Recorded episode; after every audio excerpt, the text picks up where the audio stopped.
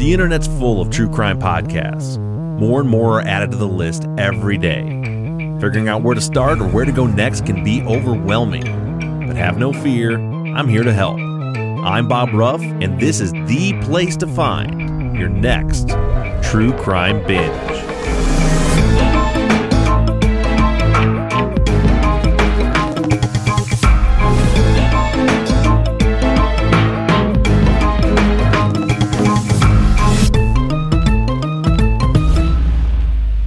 Right, we are we're rolling uh, here. I'm joined today by by Molly and Geoffrey Wansell of the podcast Blood Ties. We've had uh, a fabulous conversation so far uh, during all the technical difficulties that we've had getting set up.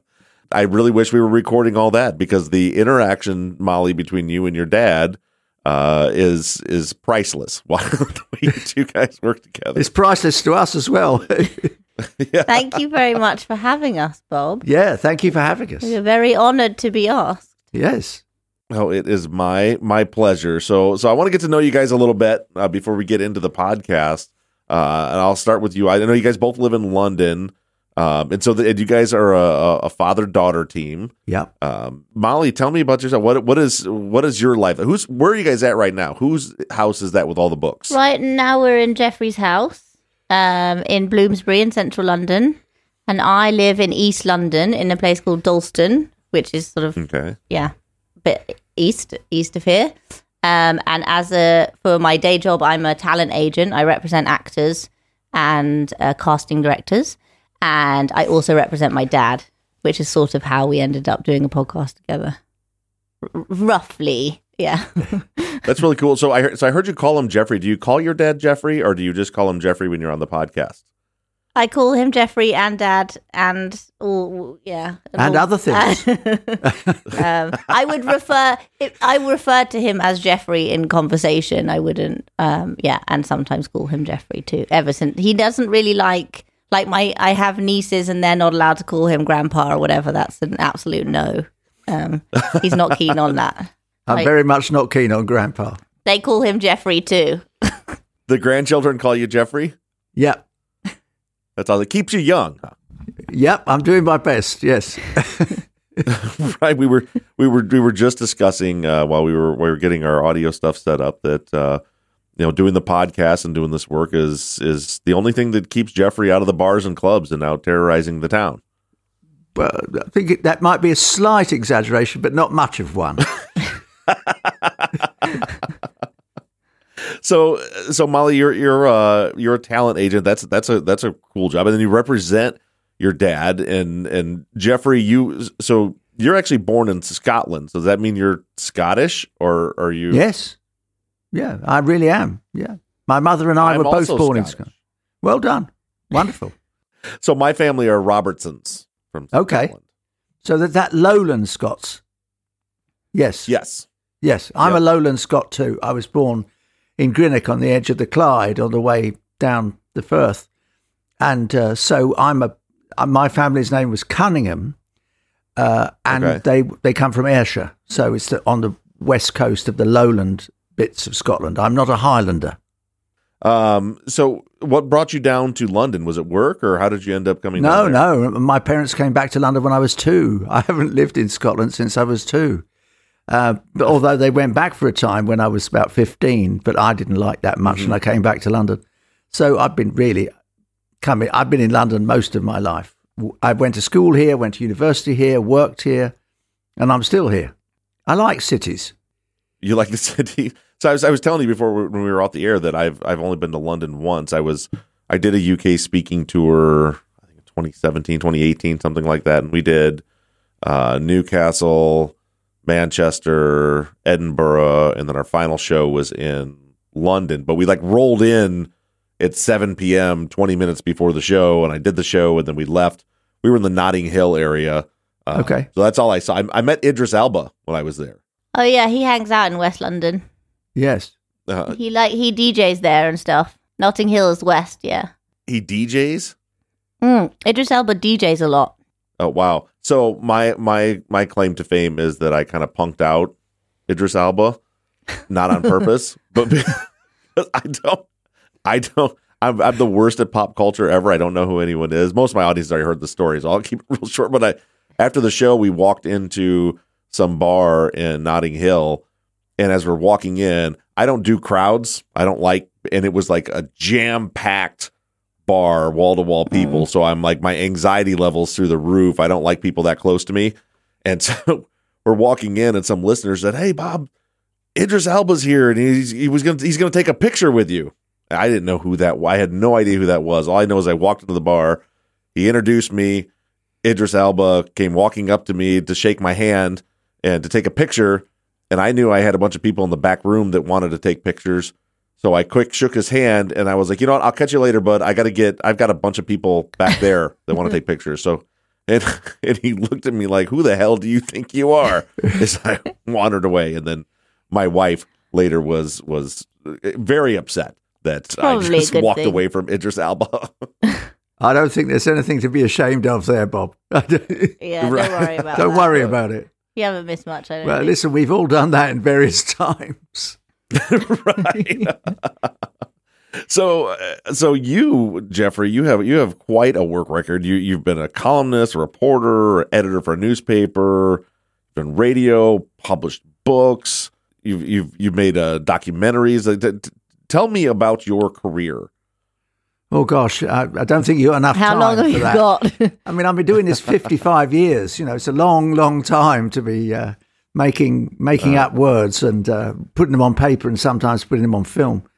I've done all kinds of things, but I started as a, a trainee on the Times in London, and then I've just gone from there. Yes, I've worked for lots of newspapers, and I still review books for the Daily Mail, review crime and thrillers. But now mostly I make true crime documentaries. Lots and lots and lots of true crime documentaries. So you've made it. So I, I know that you you did um was a, a CBS reality original called Murder by the Sea. That one was you, right? Yep, that was me. I've also done a, a an absolute shed load of Britain's most evil killers, world's most evil killers. I think I'm now on 130. Um, and I've got And another the number 10. you just gave for that was the number you just gave for that a shitload? Is that how many? no, a shed that what I load. I, I, I am conscious that we are recording this. A, sh- a shed load. yes. So See, here in the states, we call that a sh- we call that a shitload and or a plethora. No, I, I wouldn't be doing that. No, I'm not. I'm, plethora is probably beyond me. Uh, so wh- now are any of those all those doc- documentaries you've done are any of those available to like U.S. audiences or are yes, they all like all UK TV? all the all the world's most evil, Britain's most evil killers are very much in the United States. Um, don't think Murder by the Sea is, but my goodness me, the number of the number of responses I get, and from people in the states writing to me saying that was a fascinating program, you know, or that was a great show. So I know it's out there, and it's in fact been oh, it's all over the world. It's uh, it's in Europe, uh, and it's I think some of it's now in Asia. So yeah, I've done a lot of that, a lot, and which I've enjoyed. I mean, the, the- listen. I got to the end of my career. I thought, well, that's the end of everything. But now I've got, seem to be busier than ever. when was the end of your career? I'm not sure. Hmm. Probably about twenty years ago. It sounds to me like you must have a really good agent to keep busy like that. yeah, yeah. I've got a really good agent.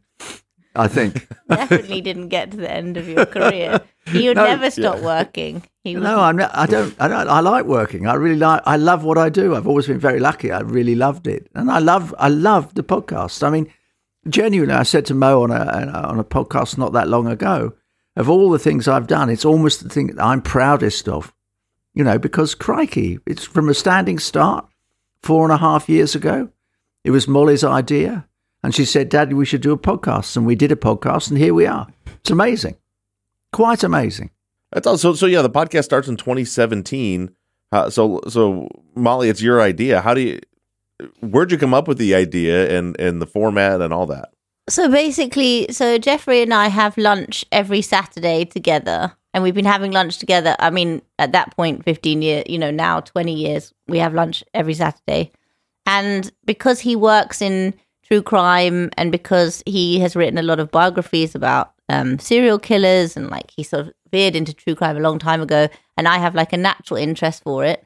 Um, we always ended up talking about crime in some way, maybe just what was happening in the news, or like had we talked about sort of the story. And then I got into podcasts and I started listening to true crime podcasts because I like them. And I was listening to My Favorite Murder, which obviously I'm sure you and all your listeners know. But the set the Mhm. setup is not dissimilar, right? The two people talking about murder, and I was like, oh, I think this would be really good for Dad because I would love it if Dad everyone could hear Dad because he's so good at telling stories and he's so knowledgeable, and this is a really good format for for me to. The plan was for me to just sort of publicize him and, and then sort of leave it, but um, I sort of got myself tied into it somehow. So I was like, why don't we do this together? Sort of constructed over the idea that we meet every, uh, eat up every week and have a chat, and often we talk about murder.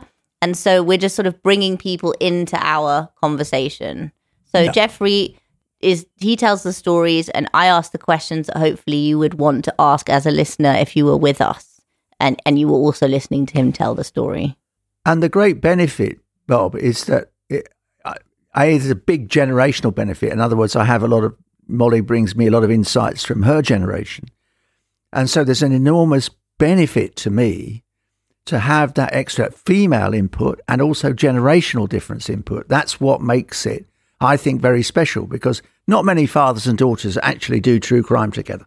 Yeah, I wouldn't think so. And that, that's a great point that you span generations, gender. Like you're you're you're you're you- you're kind of the. And I've I've I've listened, and it's a great listen. I love I love the format, but and you're kind of like the voice of the listeners, Molly. That you're it's like Yeah. you're you're, you're kind of asking the questions because I mean you represent seventy eight percent of true crime podcast audiences. Ladies, Yeah. With yeah, which are women. Yeah, well, Yeah. like seventy eight percent of the audience of true crime podcasts are women. yeah, Um, and so you do good. We just recently on Truth and Justice added a woman to our Friday follow up episodes, and it was it just kind of happened by accident, but it's like the response has been phenomenal because we always had in our follow up episodes three men, you know, breaking down what we think about everything. And as you know, Geoffrey, what what do we know? No, don't know I. I, I, would, I would agree. And I think it's a terrific idea. You know, the, Molly brings an insight that I don't have, and she brings an experience that I don't have. And that mm. means that we are able to span more generations and also to have a. Many of the crimes we talk about are committed against women. Not all, of course, mm-hmm. But many. And I think it's very important, especially in these times, that the voice of the victims and the voice of women is heard loud and clear. So uh, that that adds dimension to me. It certainly does. And and so so Molly, you've you got this gr- this bright idea about a podcast. You talked Geoffrey into doing the podcast. yeah. And then I had to work out how to do it. Yes. Right. Yeah. So how'd you tackle that? So I outsourced, obviously, because that's what all smart people do. I uh-huh. w- at work, I went up to some of the really bright young people that I work with, and were like, and I said, I want to do a podcast. Who do you know who can help me? And I, one of the younger people at my work had a friend who she was at university with, who worked at Radio Four and also had a podcast, and so we just got them to come on and help us produce it so we get so we we have a producer. Now it's actually the woman i asked for help in the first place who does it. And we got i have a friend you know it's one of those things i have a friend who has a brother who helped us sort of sort out the sound just about because it was a bit dodgy at first. We just uh, we just begged begged and borrowed for help basically and yeah we, we somebody else. I i record the stuff here with dad in this set, this setup as you can see literally in his living room and then I send the, fo- the the audio file off, and our producer puts it like actually puts it onto the into the world. So I don't know how that works because I work. I mean, because I work full time in quite a difficult job, and having an extra uh, side hustle as a podcast is also a lot. So I can't do all of it, but I do my best. She does a great job, Bob. Yeah, I just recently learned. I feel for you because I just recently learned, literally this week, how much I don't know because I've had the same editor since we started the show, and and he's moved on to other opportunities, and we just brought on a brand new editor, Kelly Barons Brink. She hosts the True Crime IRL podcast, and I'm like, yes, I'll meet with Mike, and I'll pass everything off to Erica, and it'll be a smooth transition. Then I realize I don't know how to do. 80% of what Mike does. I can't show her how to do this stuff. I, I can't Well, I do any percent of what I do. Okay. right. Your job's to sit down and talk, right? Yeah, that's it. Well, I also I don't I don't have to do any prep for the podcast, right? I come in blind. I mean, some of the stories obviously I already know. There's certain true crime stories that, but oftentimes we do ones that I don't know, and I don't have to do any research. Geoffrey prepares the story, so his work is very much in the preparation and the telling of the stories, and mine. I don't have to do any prep in advance of coming in here and. Oh, that's recording. interesting. So, so your your reactions and questions on the podcast, Molly, are are- those are live, organic. That's the first time you've heard the material. Yep. Yep. Oh, Absolutely. I thought you were We've always a really good believed. actress. I, I, we've always believed that, it, that the spontaneity is another thing that we get a lot of reactions, Bob. You know, people say it's so nice to hear you talking to each other as though it's, at, which it would be, you know, across the living room or around the dining table or wherever it may be. It's supposed to be spontaneous. I wouldn't want it any other way. I'm very keen that if you do any kind of storytelling, and that's basically what I see that I'm doing, you don't want it to be as if it's been written down for you. You want it to come from the heart. You want it to come Mhm. cl- clean, clear, and also told with passion and commitment. End of Yeah, and sermon. genuine and organic, and I think you guys capture that very well. Yeah, I guess as well because when we're sat here talking to each other, Geoffrey look is looking at me and talking to me. So of course we know that we're Uh-huh. talking to lots of people, but we're genuinely having a conversation, and he's he's telling me a story, and I'm engaging with him in the way that we would if no one, as you say, was listening. Yes, and uh, it's just the old secret of any great radio is that you're talking to one person. You're not talking to a room full of people. You're talking to one person, and that's what we think this that helps this podcast. It does. It comes across amazing, and and I I love your guys' relationship. It makes me want to do a podcast with my dad. Uh, Lots of people say that actually, and that I think one of the things people really like is hearing our interaction, and you know, yeah, they get a real sense of kind of warmth and yeah, familiarity from that, and it's kind of comforting, I guess, to hear because we're very close, and yeah, I think it's But al- but also, it's often the material, Bob, is so dark sometimes that it's Right. important that you bring the fact that there is life going on, and our relationship is important to that, and so it. It, it dilutes the terrible darkness because inevitably we're telling sometimes some really awful stories, mhm. which of course are true, but you want a sense that the listener believes, oh, yes, that's awful, but there's still real life. There's still joy. There's still hope. There's still relationships. I think that's the other ingredient that I'm very proud of. Yeah. Molly, as you described, the warmth and passion, compassion that you guys have. That's when I realized that's why my dad and I won't do a podcast. so, we, so we have we we are very similar. So like I I I and I think I think Molly and I you are probably pretty close to age and uh, the same age, and I think Geoffrey, you and my dad are about the same age. I play cards with my dad and all his friends every Thursday night, and then Great. every Friday morning I do breakfast with my dad every Friday morning. Uh, Nice. and, and one of his friends, but you know we're not talking about true crime. Usually it's um, a, a thorough discussion and analysis of the card game that happened the night before. Yeah. And well, who's it? That's all right. yeah. And also, I mean, interestingly, obviously, the podcast was my idea because I wanted more people to hear how great Geoffrey is around true crime. But he and I have lots and lots and lots of other things in common. So that's we could probably do a podcast about quite a lot of things if we put our minds to it. To be honest, but this just we do. to. You know, it, it's funny because my dad and I too. We have a good. We have a very good rapport. But but the but we're a little more rough roughnecky than uh, you. let me uh, let me give you a little example of how the the rough household their families work. This this past weekend was was Easter, and we had our big Easter dinner. There's 15 of us around the table, and it's mostly everybody kind of picking on everyone else. But my dad my dad is known for the one liner, and throughout the dinner, uh, his sister, my aunt, is telling a story to my niece who now works in a nursing home. She says, "Oh, I used to work in a nursing home," and then she starts telling the story about this wonderful man that used to come talk to the nurses every day. And one day he came out and he talked to the nurses, and he was all friendly. And he went back to his room, and we went back in there, followed him in there two minutes later, and there he was dead. Oh. And my aunt's very good at the awkward story, so we're all waiting for the the, the good part, the the punchline, the whatever. Nope, that's the whole story. So I immediately just started. I said, "What the hell was that? That's the worst Easter story I've ever heard." And my dad, without missing a beat, says, "Well, she didn't tell you what happened three days later." That's classic. It's a good line. That's really funny. Very good line. So that that's the that's the kind of compassion you get out of my dad and Yeah, I no, if we were that's to do funny. a podcast together. That's a good one. Um, so, did you have any trouble convincing Dad to do the podcast? No, no, no, no. Any, any, anything that's work, he'll he's up for. I'll basically. I'll turn up. I promise you. I mean, we I can do, I do anything. I've always been very keen to keep busy and and do things. I mean, So- I, it's what a joy to, to, to talk to the or our podcast audience is a positive joy. You know, they're delightful. They write us extraordinary messages. They're very appreciative. What could be nicer? I mean, what a privilege.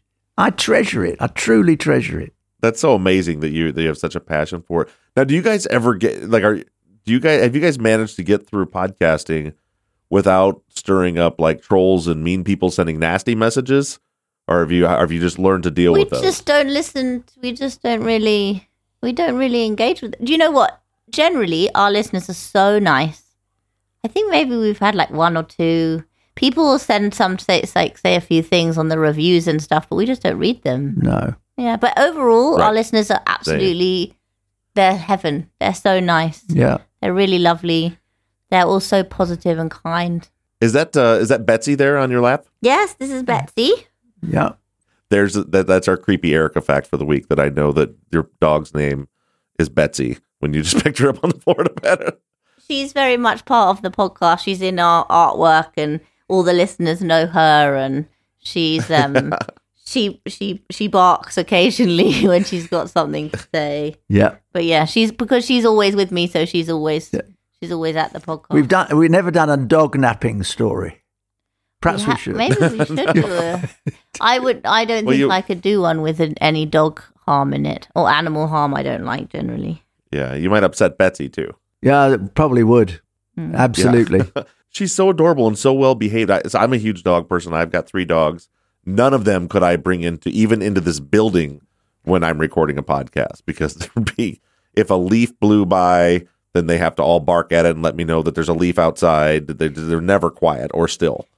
Oh yeah, she's very well behaved. The only thing she sleeps all the way through the podcast, and then about halfway through, she gets up and wanders over to Dad's chair, and she sort of is like, "Can you give me a stroke?" And then the producer tells us off because Dad goes off mic because he's Yeah. so he's not allowed He's to petting give the her a- dog. Yeah, he's not allowed to anymore. No, I'm not allowed to do that. No, it, got to stay on the mic. Now this is a fa- even more of a family affair because doesn't uh, Geoffrey, your son Dan, also does the music for the show, right? Yep, yep, absolutely. This is a complete family operation. I promise you. Uh, yeah, Dan composed the music and plays it, which we've used from the very beginning, and uh, lots of friends have helped, and it's it's it's wonderful. I, I'm sorry, I, I am totally bewitched by it all. It is an immense privilege and an immense joy to do. It is. That's incredible. Who came up with the name Blood Ties? I think that was actually devised uh, one evening in a in a pub with some friends of mine. uh, it was my friend Megan and her friends, and I was like, "Guys, we need a thing. We need a name." I can't remember what the other ones were now. Can Neither you? can I. It's too long ago, Mo. Blood ties. There was something to do with menus. Yeah. But Yeah. Blood ties always sounded to us right. You know, it just felt right the moment we we said it. So yeah. and it still feels right It today. fits, for sure. Yeah, so Yeah. it just it just worked out. And then my friend George, who I went to school with, did our our artwork, that amazing like caricature of us. Um, yeah, so it all just fit together in the end, Yeah. didn't it? But it was Mo. Mo came, or Mo's friends came up with the idea. It, it wasn't me. That that title is not mine. Um, yeah. So, so your guys' release schedule, you don't you you don't continue all the time. You kind of do series and then take a break and then another another series. Is that right? How many you've done? Like ten series so far. Yep. Yeah, I mean they're a bit random. I don't think there's much pattern to it particularly. I mean we tend to take break. We'll probably like we tend to take breaks. You know, maybe at Christmas in the summer for a bit, and at, around now, around Easter time. You know, like we'll Uh-huh. take we'll take breaks a bit like school holidays kind of thing. but we record, we double record. So we record two episodes every other week so we can put one out every week. And what days do your podcast release? Mondays. Yeah. We On record on Saturdays before lunch. Yeah, we record on Saturday and then we go to lunch. Then we go to lunch. So we record and we go to lunch, which is what, where it grew out of. You know, having lunch together every Saturday. Right, sure. Well, that, well, it's great. I, lo- I, lo- I, I love the the relationship and the way you guys work together, and it, it just it's just it's just cool that that, that you guys have this beyond what the podcast has done and the audience and all that. I, I I hope that when my kids get a little older, that I have something like that to keep that bond going. I hope so too. Yeah, no, it's it's really special. We're very lucky. Yeah, we're very lucky. Really. So we we got a case we're going to talk about today that you guys you guys picked out, and it is the case of Bible John. And I bel believe to uh, true to format, uh, Geoffrey, I'm going to let you tell us about the Bible John case. Well, uh, Bob, if you come from the lowlands of Scotland, um, Bible John is probably the most famous unsolved serial killer case in Scotland. Uh, Bible John killed three women 1968 1969 and then disappeared in a puff of smoke. He killed them all as a result of going to a famous Glasgow ballroom called the Barrowlands, um, which we're talking about 1968. Um, it was a very different era, just the beginning of rock and roll in Scotland.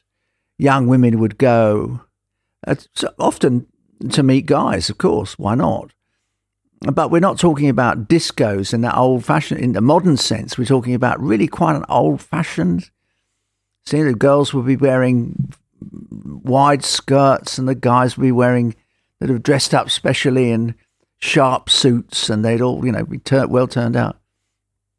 But this particular killer, always known as Bible John, and I'll explain why in just a moment, targeted women in the Barrowlands ballroom and then attacked them and then stopped quite out of the blue and nobody knew why. Now, it's one of the few occasions in Scotland, or indeed in the UK, in which there's a very, very good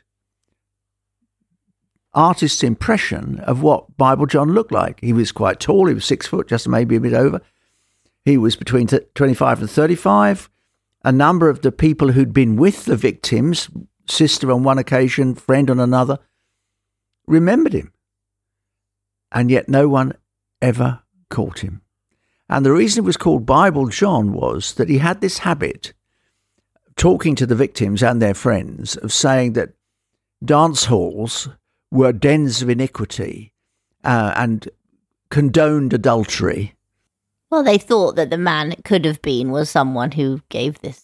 Yeah, Very prosaic. It's possible, but He was Um, quoting the Bible. I- Yeah. he quoted the. Bible a a lot, Mm. particularly the Old Testament, and uh, he was very. He was a teetotaler. He admitted that on a number of occasions. No one ever saw him drink. Uh, he took the women away, sometimes with a friend, and then they drop the friend off in a taxi and they go back to the home. All the bodies were found very near to the victims' homes. Mostly they'd been brutally attacked um, with blunt instruments.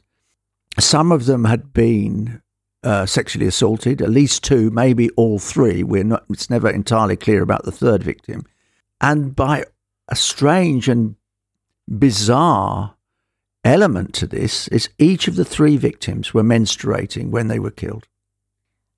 It's one of the most extraordinary elements of this story. It's just such a it's such a strange case. Yeah. And if you speak to people from one of my clients is from Glasgow, and and he uh, was uh, alive at the time, and he was like, you know, oh, my mum thought she was in the Barrowlands with Bible. Like everybody has a Yeah. thing about him. It's it's it, it it's uh one of the most extraordinary.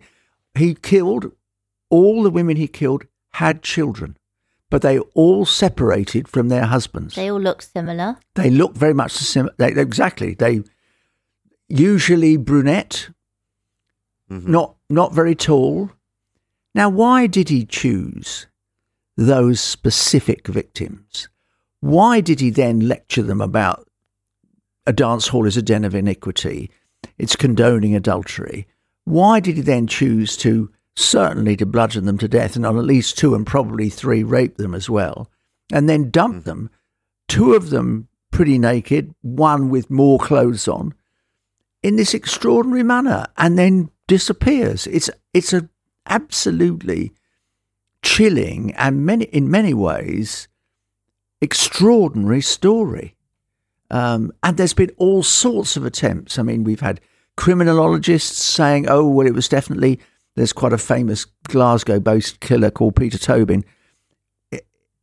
He's been discounted by the police on a number of occasions. We've never mm. found any DNA evidence. We have no idea. There's speculation that it was a killer, an Edinburgh based killer called Angus Sinclair, who was always known as the World's End Killer because he picked up two girls outside a pub in Edinburgh, in the old town in Edinburgh, and uh, which was called the World's End, and took them away and killed them. Mm-hmm. Um, and yet, there's, and yet, and yet, um, it remains a, a vivid, extraordinary, compelling mystery. He killed the last time in 1969, and we're no nearer knowing now who it was than we were then. I was just going to say that it's so strange that he just stopped. You almost think he died or is in prison or something, because typically, someone, especially with a specific signature that seems like it's probably a surrogate for someone, there's someone. Yep when that he that he's killing in his mind yes. when he's attacking these young brunette single moms or that are separated mm-hmm. from their spouses. You know, it, it's got all the markers of a serial killer that typically continue to escalate, and then he just after the third one, we never see it happen again. It's weird. It is weird, and Uh, as you know, the, the classic serial killer signature is they'll go on until they're stopped, but he stopped right out of the blue, and he he well, when he stopped, he would have been, well, let's presume the estimates of his age are correct. Mm, he would be, let's say he was 30.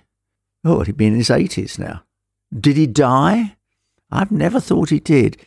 Quite a lot of people, particularly some of the police detectives, wondered if he wasn't a policeman, whether Bible John wasn't actually a detective.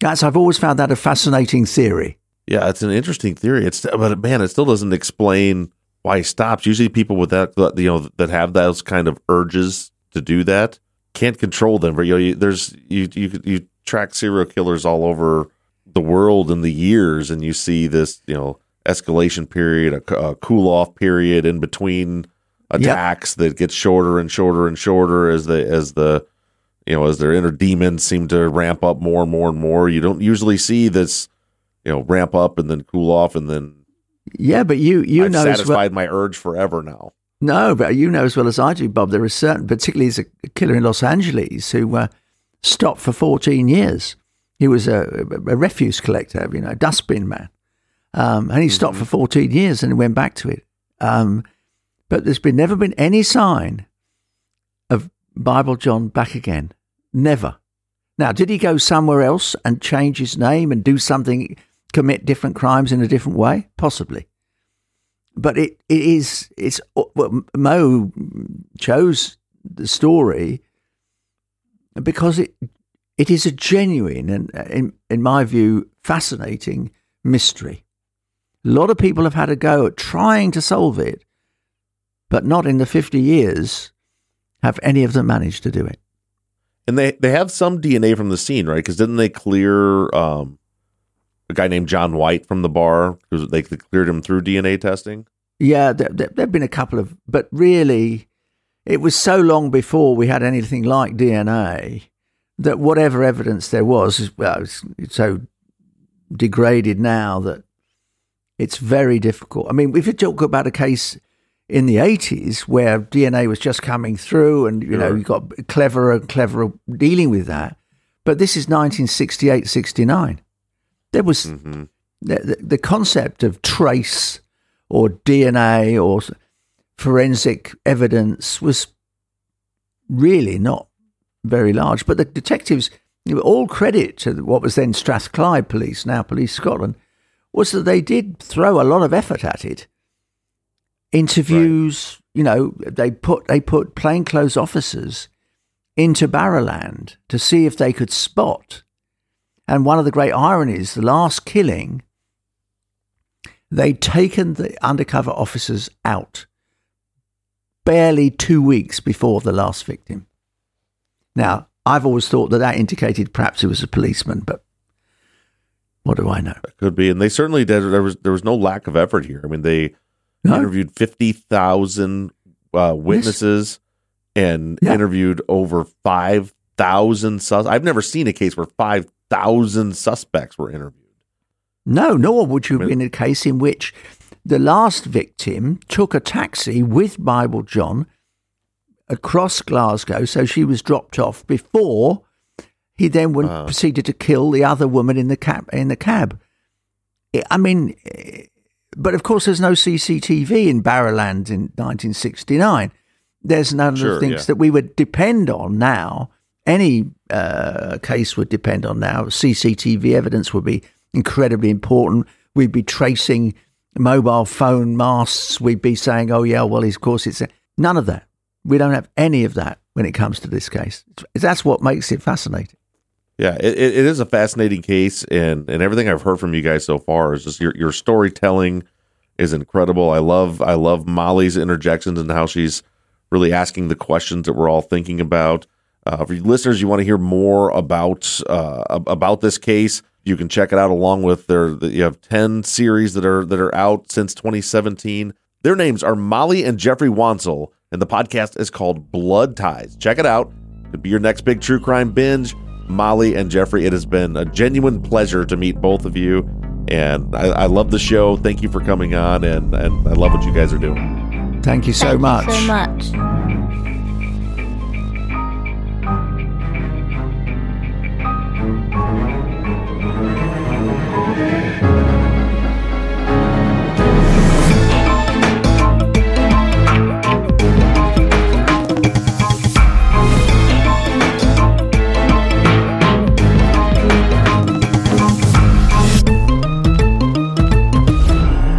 Crime Binge is an NBI Studios production and is distributed by Audioboom. Produced and edited by Mike Bussing. Music and artwork by Shane Yoder of PutThemInASong.com. Our website, TrueCrimeBinge.com, was created by Katie Ross of CreatedInTandem.com. If you're a listener and would like to recommend a future guest or a podcaster that would like to request an interview, you can do so right on our website.